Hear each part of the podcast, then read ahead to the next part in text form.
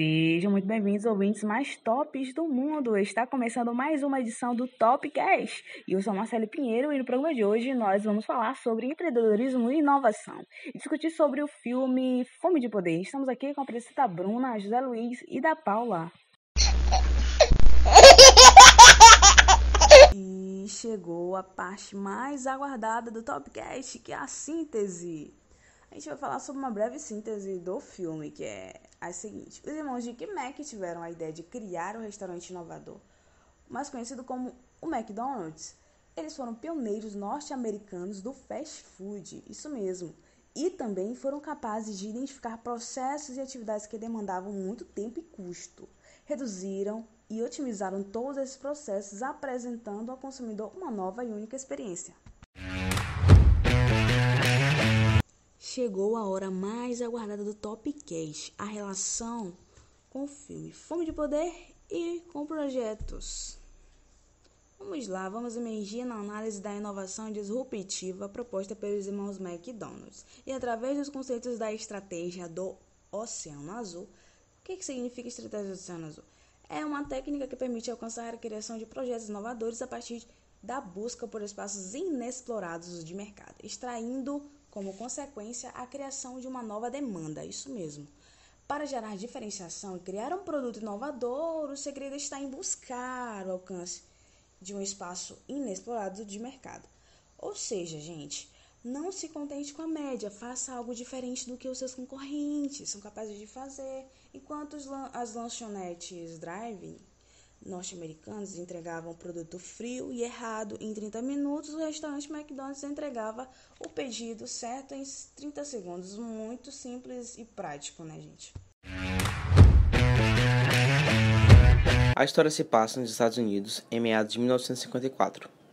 Kroc conhece os irmãos McDonald's graças a uma encomenda que eles fizeram de 6 máquinas de milkshake da empresa em que ele era vendedor. Kroc se dirige até essa hamburgueria no sul da Califórnia, onde conhece o sistema Speed de produção. Ray Kroc se mostra encantado com o minucioso sistema de produção construído pelos irmãos Mac e Dick McDonald. Enxerga no sistema Speed um imenso potencial de crescimento e de construção de um império multibilionário.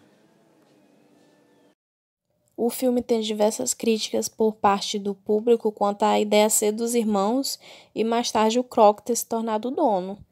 Mas uma questão inegável a todos é como o Kroc era focado em fazer aquilo dar certo.